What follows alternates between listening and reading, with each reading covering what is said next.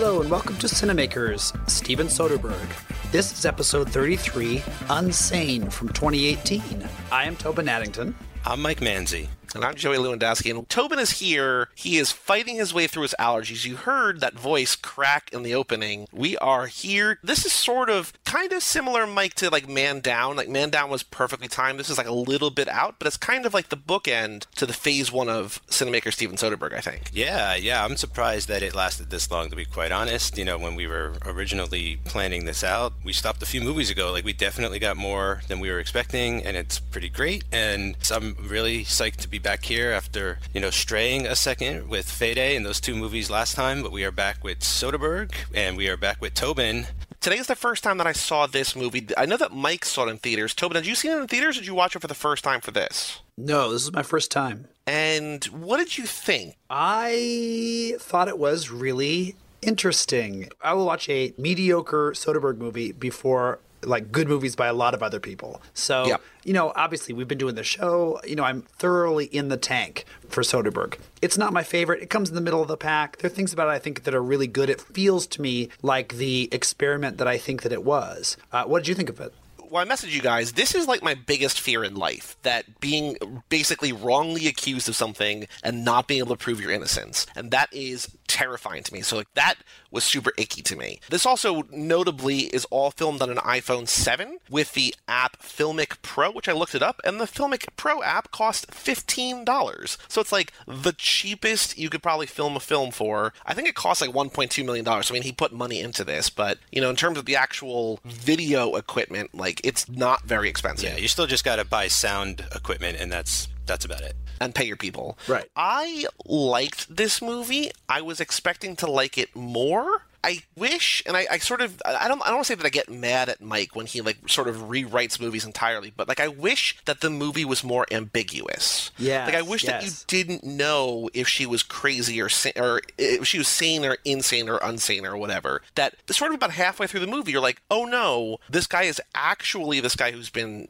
stalking her and followed her here from Boston, and it's just sort of disappointing when it kind of when it kind of becomes pedestrian. And we sort of have a little bit of a comeuppance at the end where you're not sure if maybe she is actually unwell. But I wish that there was more. You know, eh, I wish that the movie played with you a little bit more as opposed to just being like, oh right now, like just how is she gonna get out of this? I hear you. Like this movie definitely played different for me the second time around. I actually wasn't expecting to like it as much as I did the first time. The first time I, I felt that ambiguity much more when I first saw it, and uh, it didn't really crack for me until he drops the pill, the extra pill in her cup, and she has like that episode and everything. And then I was like, okay, he's definitely actually there. And then I guess when he visits the mom and everything. But yeah, I, I agree. Like they could have teased that out a little bit more. But watching it this time, knowing that she wasn't crazy, you know, or at least that she was pretty much sane when it came to him, that he really was there, it plays different, but I still liked it. And I felt that the shift it makes worked a little better. It kind of goes from like psychological to at one point in the third act it becomes very physical you know it becomes Yeah. much more of like what would be i don't know much more of like a, a real horror film or like a you know like a traditional horror film like this to me is scary um, that whole idea like she you know signing something you're not aware of and then the ramifications of that and you know like relinquishing your free will and all this kind of thing like that to me is terrifying also. So i enjoyed it the same but like on different levels i guess for different reasons and then i also really just enjoyed the sheer soderbergh of it all just the like I got like a bubble girlfriend experience out of this movie, like you know shooting on iPhones, like testing different angles, just being experimental, but then also finding something to focus on, like the indictment of mental health institutions and the way that they take advantage of people and healthcare, and you know it's Soderbergh, so like he's gonna you know actually have, um, I mean like horror films have sociological underpinnings of course like that's a major part of it but like leave it to him to make it so like technical or and like in the forefront. I don't know. I just really liked that about it also. Like there was more to it than just being a straight up try to scare you thing. It's also like well there's like other things uh, happening as well. So i guess like not only did i get like that anxiety from her situation but i also was like interested to keep watching because of like the jay Pharoah stuff and the investigation and everything. So i found it enjoyable again. Yeah, it's amazing how he's able to take this what starts as the psychological thriller and make it about sort of institutions and, and systems and the American dream and this the idea that, that she's been committed as a way for this company to make its money from the insurance company and that that's it's almost kind of a scam that they're running and uh, like a really nefarious one. But the but the face of it is all about care right? Is all about caretaking and helping people and making them better and and that he's sort of once again ripping the mask off that. My favorite parts of this movie have to do with her sort of dealing with the institution that she's in and, and, the, and, the, way that that system is clearly not working for her and the police aren't working like the you know the, she calls the cops and they're like they have nothing to do right? Because they can't do anything because she signed the paperwork to commit herself unknowingly. And then her mom who comes looking who comes to see her and is trying to get her out that's called a lawyer on the way on like on a, on a drive. We see her talking to this lawyer this lawyer talking to her. And we see that the sort of legal system isn't working for them either. And i think that that those are the moments where it feels like it's not just about this woman who's being stalked. It's a movie about how we don't even realize that we are part of these systems and that, you know, one sort of wrong move and it flips us to the other side of those systems and we are truly fucked. And his ability to, to sort of get that across while also telling this what eventually becomes a real horror movie, like I wrote in my notes, just like you were saying, I said, holy shit, it really does become a horror movie, the, the way it was kind of billed. I, I think that's once again shows sort of how smart he is about the way he uses his stories. I think in a way it's also kind of like a continuation of side effects. Totally. Like I sort of got like a little bit of a vibe there. I mean, it sort of drifts from that. I think that there is a little bit of that clinical sort of, I guess, you know, man versus the machine or man versus the system or what have you. I think that there's a little bit there. I guess it is sort of his first foray into horror. I don't think this is super, super horror. I think it's more psychological thriller, but I also don't know. I guess everybody defines horror differently the last episode of Cinemakers, Mike and I talked about Evil Dead and Don't Breathe, and those are both much more in that horror wheelhouse that I would what I would sort of consider. What it kind of came down for to me is like, and what it kind of comes down to, I guess, for horror is like, does it scare me? Am I scared? And like, I'm very hard to scare when it comes to films and stuff, just because I've been watching that shit for so long. I feel like it's just it's hard. Like I'm desensitized. But scary movies, I'm scared to shit from like Mulholland Drive, Lake Mungo, and that The Witch, that recent one, The Witch. Yeah, I rewatched yeah. that, and oh my god! But like this scared me. Like it scared me in multiple ways. Like I got anxiety watching this movie because I felt like I was in her shoes. No one's telling her what she's done, but they know that she doesn't doesn't know what she's done. So it's very like she's getting the exact opposite treatment that she's seeking and stuff. So like I'm getting very anxious watching this. And then also like the way the system is working and stuff too. So I don't know. I think it's working for me on multiple levels. And like I think it needed that. I don't know if it can sustain as just a sheer sort of like stalker trapped in an asylum movie. I think it also needed a little more, at least for Soderbergh, maybe the type of filmmaker he is. I feel like anyone else would have left the rest of that kind of stuff out. Like I feel like the sort of Shock Corridor character of like Jay Pharoah, who's like undercover, like in there, like trying to bust the institution up and stuff. Like I almost feel like that character would have just been an inmate or you know, or like a patient in a different draft or something. But that it was sort of ramped up to be thought provoking and intellectual and, and informative, and that to me is scary. Like what that addresses is scary, and that scares me. The idea that any ordinary person, like you have a job, you go to work, like you have a mom mom and family and stuff, but then like the next day you're in the system and you're trapped in there and you can't get out. Like that is scary to me. So is it a horror movie? Maybe not, but it's a scary movie to me so I thought Jay Pharoah, I thought he was going to be, because he seems like the most normal guy there, which he is because he's undercover as a journalist. But I thought he was going to break bad in a way that he was actually like the most unseen person of all. Right, right. And so I, I sort of sensed that there was a twist there, but it wasn't at all what I was expecting. So that was cool to see. I also like, I mean, I always point this out when I can. I like that Soderbergh once again goes into that comedian well, or sort of the stand up comic well, that he brings Jay Pharoah over from SNL. He brings Bobby Kelly is Bobby Kelly. Yeah, yeah, from like Louie and from a bunch of different stuff. Like he's the he's I don't even think his name. I think he's just Steve's partner. You know, the other cop. But I just like that there are these guys who, for the most part, don't have funny things to do. I mean, I think Jay Pharoah maybe has one funny line about I wish I could go one day without getting a rain check for a blowjob. Like just like there's like a one little aside there. But like for the most part, there's nothing funny in this movie, and they're carrying themselves pretty well. Like I wonder if he does it like look at all these people that I can make act and like play you know serious dramatic roles, and like I can do it. Well, Jay Pharoah, it's like he left SNL and went on to have have like that show that is like loosely based on Jamie Foxx or something. I heard, or whatever that show was that he had uh, uh, on like Showtime or Cinemax or something. So like I know he was out there, you know, getting work and transitioning and stuff. But to see him like play it straight like he's good. Like I liked him. Like I don't know, I didn't really notice him so much on SNL. Like I don't feel like he stood out there, but to me, he does here. He feels like a like a lead, like the co-lead. You know, like uh, Claire Foy. That's her name. Is she's great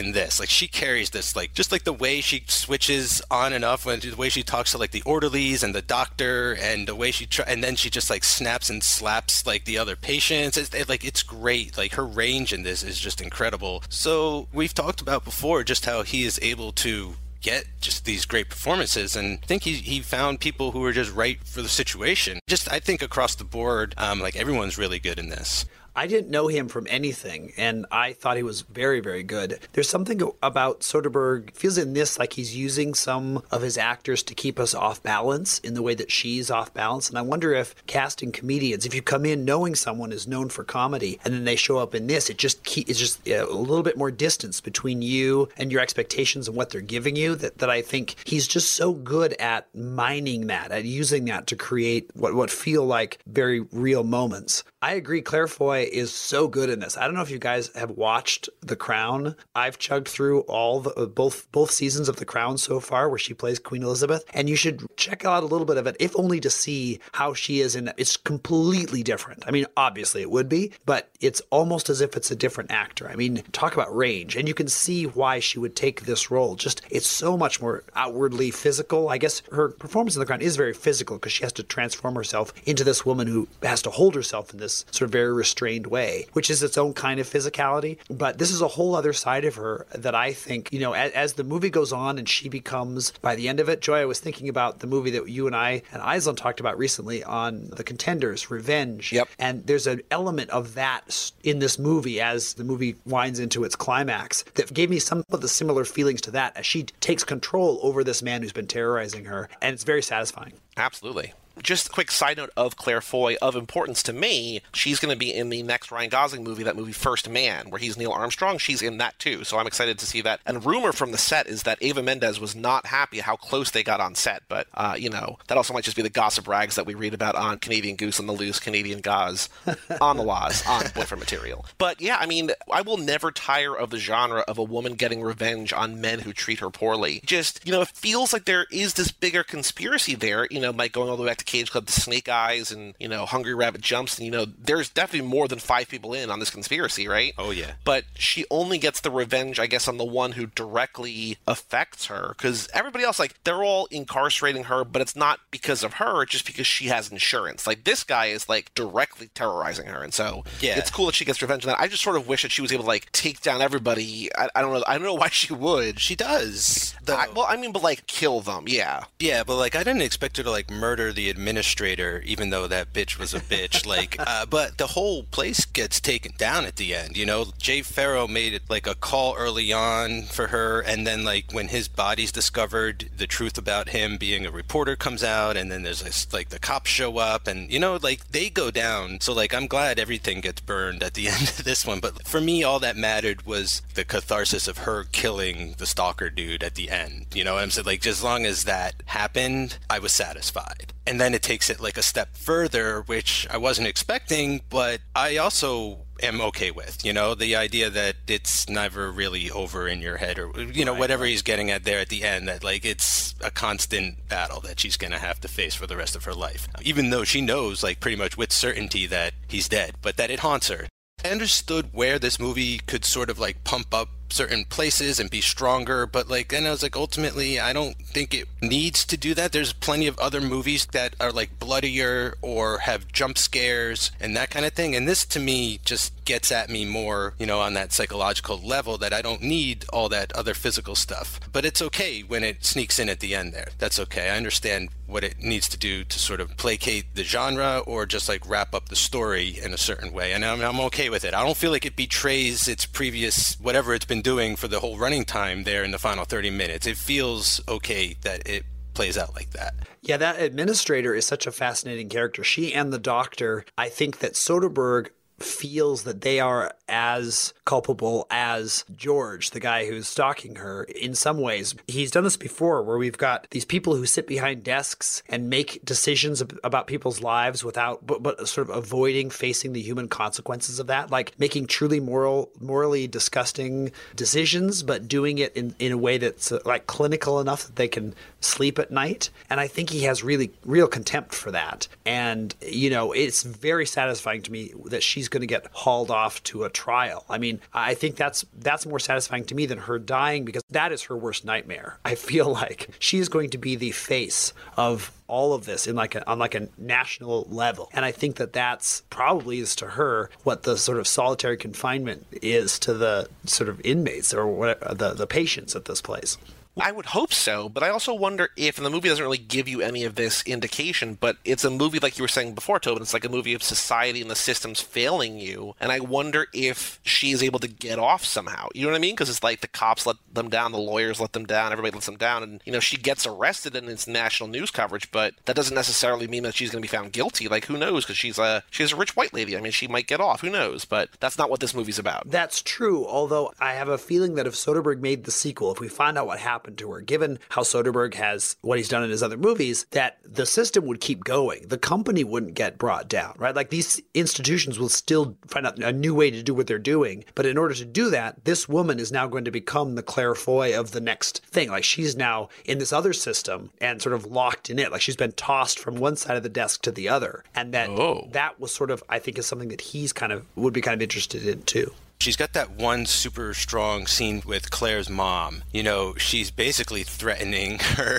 to say, like, if you go to your lawyers, like, we have an entire team of lawyers, and not only that, but like, we'll make it hard for your daughter to ever get work again. Really threatening to destroy her life, like, for real in the long term and stuff. Now, that is clarification to the audience that she is, is a bad person there, or at least that, that she is the face of this institution for all intent and purpose of the film film so that when she right, goes down right. to me it feels like she's gonna go down. Yeah th- she might get replaced and the corporation is gonna like change its name and have another you know they're gonna move on and stuff but like yeah i felt a bit more closure with her when she got cuffed that she knew like oh even when i touted oh those lawyers like they're probably not gonna have my back. Like that's the way the company works right? Like they'll just write her off and treat her like shit and just you know whatever with her like it doesn't matter. Like just get someone else is this a movie either in style or content or anything that's sort of a throwback to the 70s? Because I feel like the middle of the movie feels very modern and sort of fresh, but the beginning score and the outro score and the way that it closes on a freeze frame of her like running away scared and just like the red text on the closing credits, like it reminds me a little bit, Mike, of the opening credits to Mom and Dad, where it's like, oh, like it's a movie of a different time. I like that, but it also feels strange to me that it was so anachronistic to the rest of the movie it's interesting you say that. Like, I didn't exactly feel like it was like a 70s type thing. I got like even further back, and maybe it's just because of the type of thriller it is, but I even felt like it almost felt like a film from the '60s uh, or a little bit in its in its mm-hmm. style and and just in like its uh, subject matter and just the I, I don't know there were a lot of psycho thrillers about institutions in the '60s and when was Cuckoo's Nest was that '60s or '70s? The book is the 60s, I believe, but the movie. Okay, but the movie came out in the 70s, I think, yeah. right? Yeah, and then I just mentioned earlier, like Shock Corridor was a film Sam Fuller did in the 60s, and it's about a reporter who goes undercover into an institution and ends up thinking he might actually be crazy. And I don't know, I just got that vibe, though. I did get like this didn't feel very modern to me, which is kind of yeah, it is kind of weird because it's shot on an iPhone and it's crystal clear and it's got its own aspect ratio and everything, you know, like there's yeah. all this sort of fresh newness to it, and yet that doesn't detract from its vibe or like its groove or it's you know what I'm saying like or what it's trying I feel like it's coming across the way it wants to. Like none of this technology is getting in the way for me. It's not distracting or anything and, and like the tone is coming across for me. You know, he's always been in love as a filmmaker with the 60s from that Richard Lester book that you know that he wrote and the fact that the, the Limey is all all about the 60s, uh, revisiting the 60s, the the score to that or the songs that you know he chooses in that movie, the actors he's got in that movie. I would also situate this as a sort of a, a 60s feel. And you're right, the juxtaposition of in other hands, the juxtaposition juxtaposition of that those sort of stylistic things with the way that it's being made on sort of kind of a, a new technology, you know, Right. fall apart in other people's hands. But I think it works really well here. The movie feels very loose to me. It feels like something that, that he could have gone and made over like a weekend sometime, you know. And I mean that in, in a in a good sense. I remember there was some criticism when the movie came out that it felt as though it had sort of been tossed together. And I think that's actually one of the strengths of the movie that it doesn't all feel completely knit together. And there, there's not really an explanation of how this George guy ended up at this institution that she happened to have been, you know, that she happens to have committed herself to. I mean, there's under scrutiny. I'm not sure how much of it holds up, but I think it's something just meant to be experienced kind of in the moment in the way that she does. And in that way, I think it really works. The first time I kind of had the trouble, like, oh, there's no real sort of like lead into him. He's just he just appears there, and you know, one day, and you have to kind of take her word for it and figure out if she's telling the truth or not, because there's no, it doesn't, there's no introduction to this guy. He's just there. The second time watching it, though, it's crazy because all the opening shots up until her going to the institution are like most of them are like these like prying sort of like stalker shots, like halfway behind a bush or like way across the plaza or like these super wide shots, like looking at her walking away and stuff. Though the opening shot of the movie is one of those shots, and Yeah. there's one of them like leading up to her going to the institution too. So he's stalking her in the opening part of this movie. And he even appears at her office. She thinks Yeah, she right. sees him. She actually did. It's nuts. Like, he's using the camera to tell the story in any other way that he would. So it doesn't matter if you're shooting film or digital, it matters how you're shooting film or digital.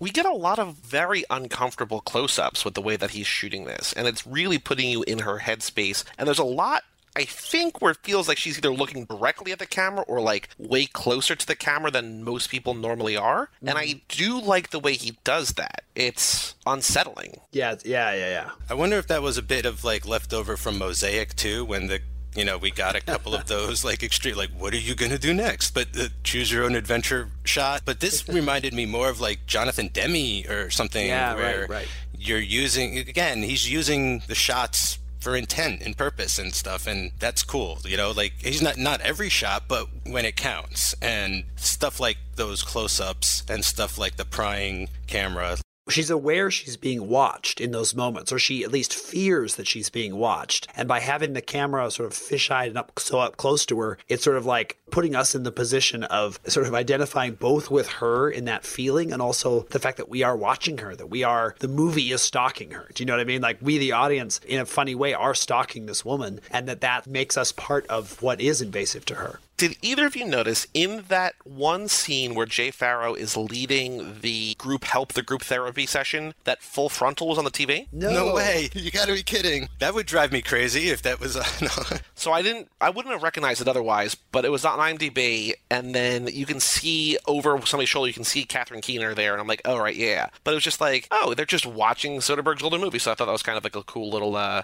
drop. And even though it is my least favorite Soderbergh movie, it's you know, Well, I wonder if that's why it's in there. If it's Right, an Easter totally. egg, you know, saying like I've experimented before in the past, and it, you know this is this is me now. Right, or to say like this is like what they're going to show in the Looney Bin is the is this crazy movie, you know? But it's funny because that movie specifically was when he was like, I'm going to use digital. This is going to be shot on digital. And there's like that one Brad Pitt scene that's shot on film for like, you know, comparison or what I think, right? That's when he really was like, I'm going to experiment. And this is when he's like, well, I'm going iPhone. So like, it kind of feels to me like he's just doing like a little callback to himself. And that's fine. That's great. I like that. I wondered, is this on IMDb? Is he the voice of the lawyer that calls that the mom's talking to on the phone? Because it just oh seems no, that like- wasn't that wasn't in there. Oh, okay. didn't Because it just that. the way the guy is delivering those lines, it just seems like he's. It just felt Soderbergh like it might have been him in a way to sneak himself like into the movie. You know who he did sneak into the movie is Matt Damon. Yes. Oh my gosh, dude, Joey, what was I just talking about? I mentioned like he was. He's like the new sort of like cameo king, like going back to Euro Trip, where he's like Oh right, yeah. the guy in mm-hmm. Eurotrip, and then you know he showed up in Super Disguise and Deadpool 2. He's in this. I, I held my tongue so hard to not mention this.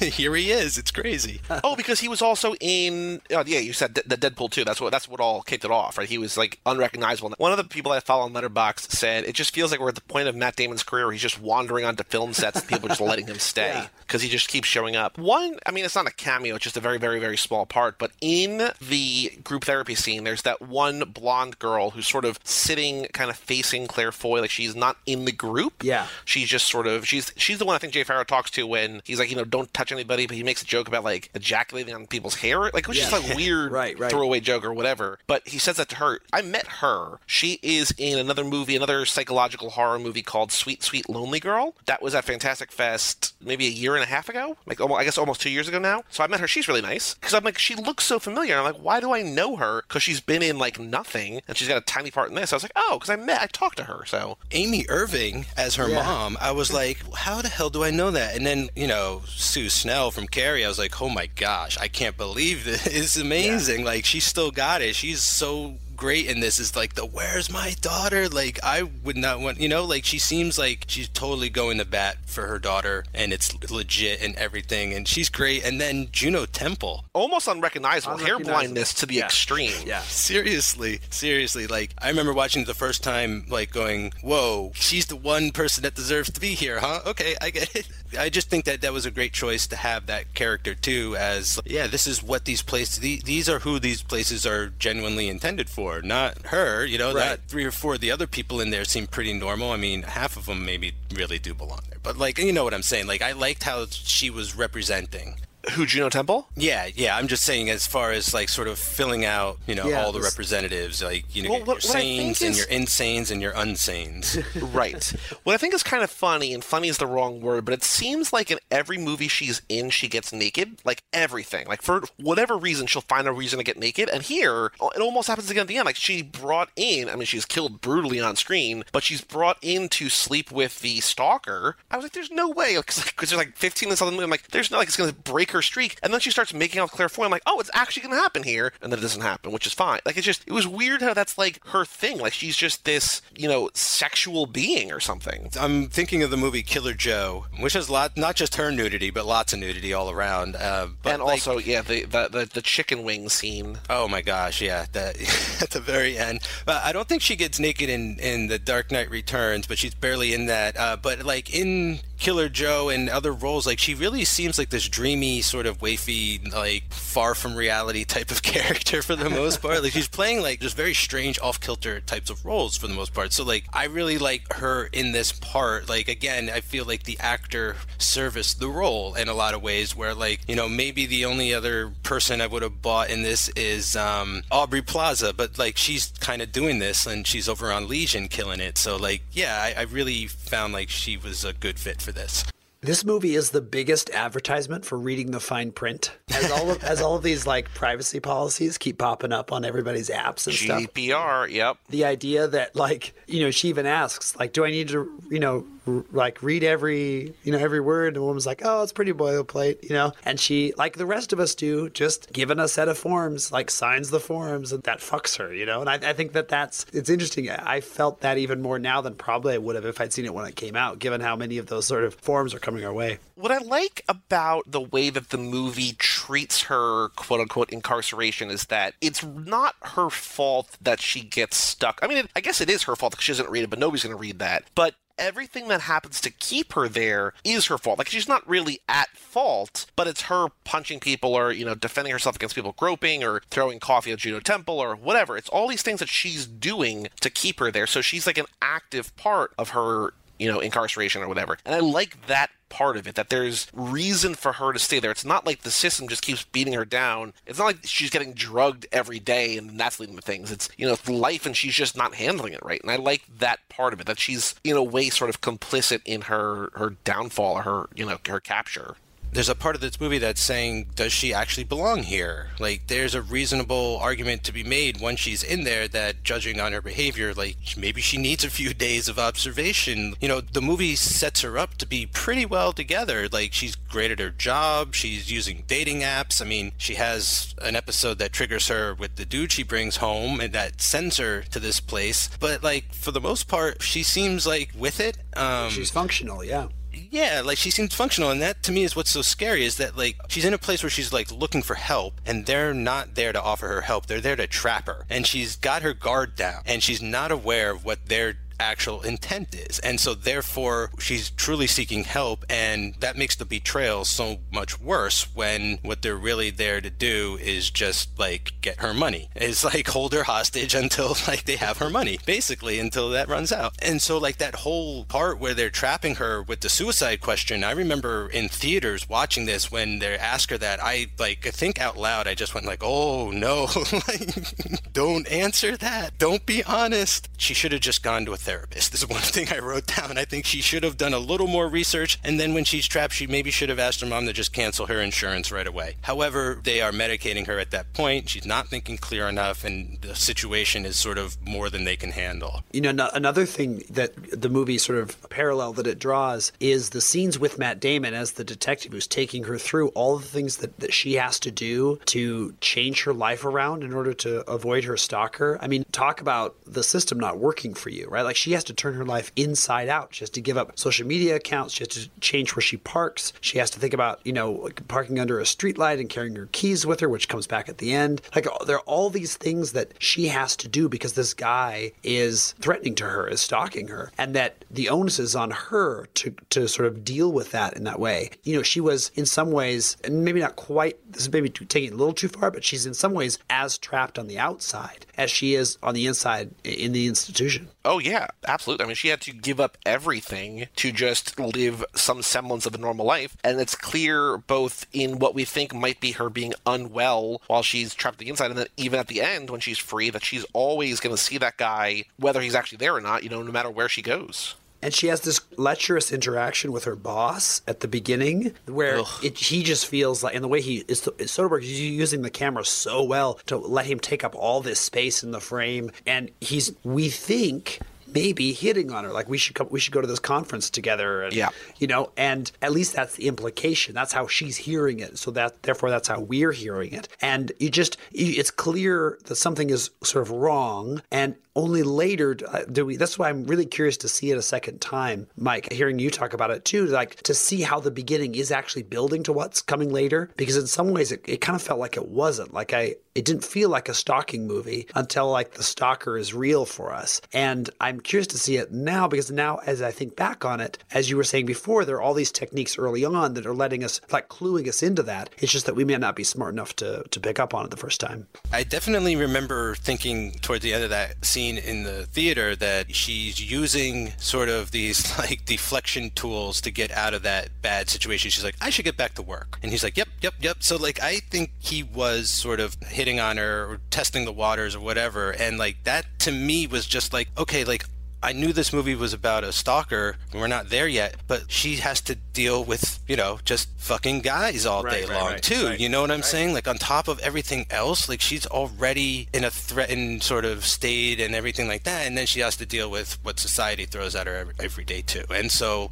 you know, like that just like instantly sort of ramps up the uncomfort level. you know, it gets you. It sort of like sparks the fire of the flame of uncomfortability here. I did sort of like in contrast that scene at the bar where she's using like the dating app and you're like, uh, she's all very assertive and she's like, oh, this is going to go the way you want it to, but only tonight and you never hear from me again and all that kind of thing. But that feels at the moment like she's taking control, but ultimately that's what sends her into like a tailspin. The action of trying to assert and control a situation ultimately broke her to a point where she got trapped. Like, I think another big thing that this movie's trying to say is talk about your feelings with your family and people that you trust and have a support system that doesn't work for money for like the government or isn't getting funded by the state and stuff like try to avoid hospitals when it comes to your feelings at, at first. You know if you can talk if you have someone in your life that you can talk to go to them, call a suicide prevention hotline, but but don't just look someone up on Google and go to the first place that you see because you have no idea. Yeah. Not good. There was a whole I think it was a John Oliver uh, on HBO. He did a whole thing on treatment programs and how there is no. This had more to do with sort of addiction treatment, although isn't that what Jay Pharoah's in for? And they they talked well, about quote unquote in for right, right, right. Yeah, his cover story. Yeah, in this big long segment, they were talking about how it's not that that as an industry is not regulated. You don't have to be certified. Anybody could start a treatment program in their like house and start calling it a treatment program, and and and that that sort of you know the idea uh, look people people should get the help that they need but the idea of like for these for explicitly for profit treatment centers is kind of nefarious that they have this other motive. I mean every, everybody needs to you know make money to survive but like this is preying on people. And the extent to which this happens in real life is really frightening I think it was maybe like Girl Interrupted or something was one of like another movie where uh, Winona, hey Winona Forever, that could also be like a contenders film too. But like Winona is just sort of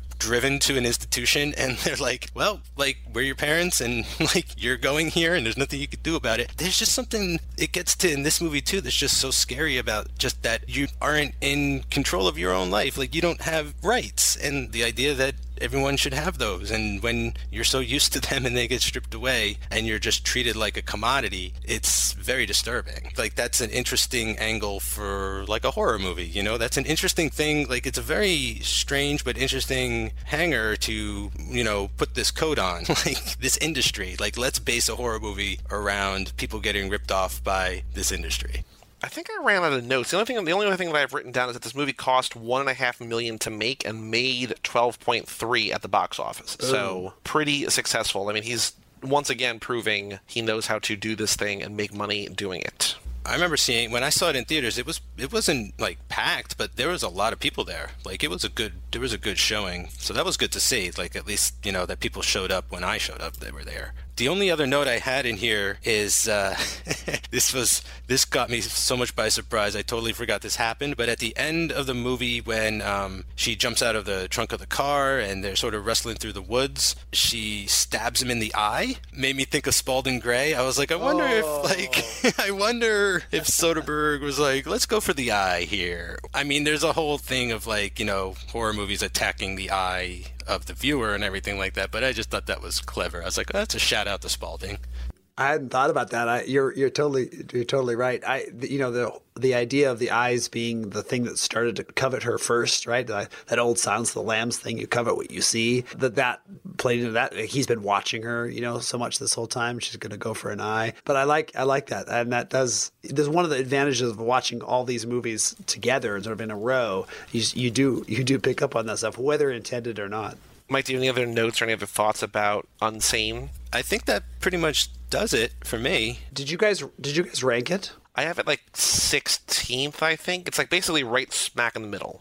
Okay. My, I feel like my rankings. I'm riding a little high off of this screening of it, so right right now it's at ten, but I think it might drop to like twelve or thirteen. Um, yeah, so it's right around there though. I, th- I feel like it's you know in the upper tier of his stuff, especially like well, I feel like since his return, we've gotten two great movie, like two great return films with this and Logan Lucky. Like I just couldn't be happier with him being back. So I'm really looking forward to whatever he's doing next that basketball movie with Algie. Yes. Yeah. Can't yes. Wait. Unless there's something else. There might also be something else but between now and then. Who knows? who can say with him? I mean, just just seeing the stuff with the um, the reporter stuff in this, I'd love to see him do one of those like post movies or you know like uh, an investigative. Well, he's going to Panama Papers. Yeah. Oh, okay. Well, there you go. Can we talk about? We can talk about Brian De Palma now. oh, sure. Let's talk about Brian De Palma trashing Steven Soderbergh. I didn't read it. What exactly happened? So Brian De Palma, on the day we're recording this, it was reported that Brian De Palma was telling a French I don't know if it's a magazine or it's a, some kind of French publication that he'd been hearing about Soderbergh. He watched part of an episode of The Knick, and he he the quote is Steven Soderbergh, a visual director. Are you kidding? Give me an example of a great visually memorable scene from Soderbergh or a silent sequence based on staging. I saw an episode of The Knick, and there is nothing that impressed me visually. So it's kind of been blown up into this thing that he's dissing on on. Well, he is. He's dissing Soderbergh's visual style style, but it does not sound as though he's informed himself well enough to to sort of share this great an opinion. But boy, it made my blood boil. Yeah, you and Nick Jenkins, you know, who was on the Fede Alvarez episode, were going at it, but not against each other, like uh, sort of Yeah, just at it against yeah. De Palma. Yeah, teaming up, uniting that Missoula power against De Palma. I mean, it's irksome.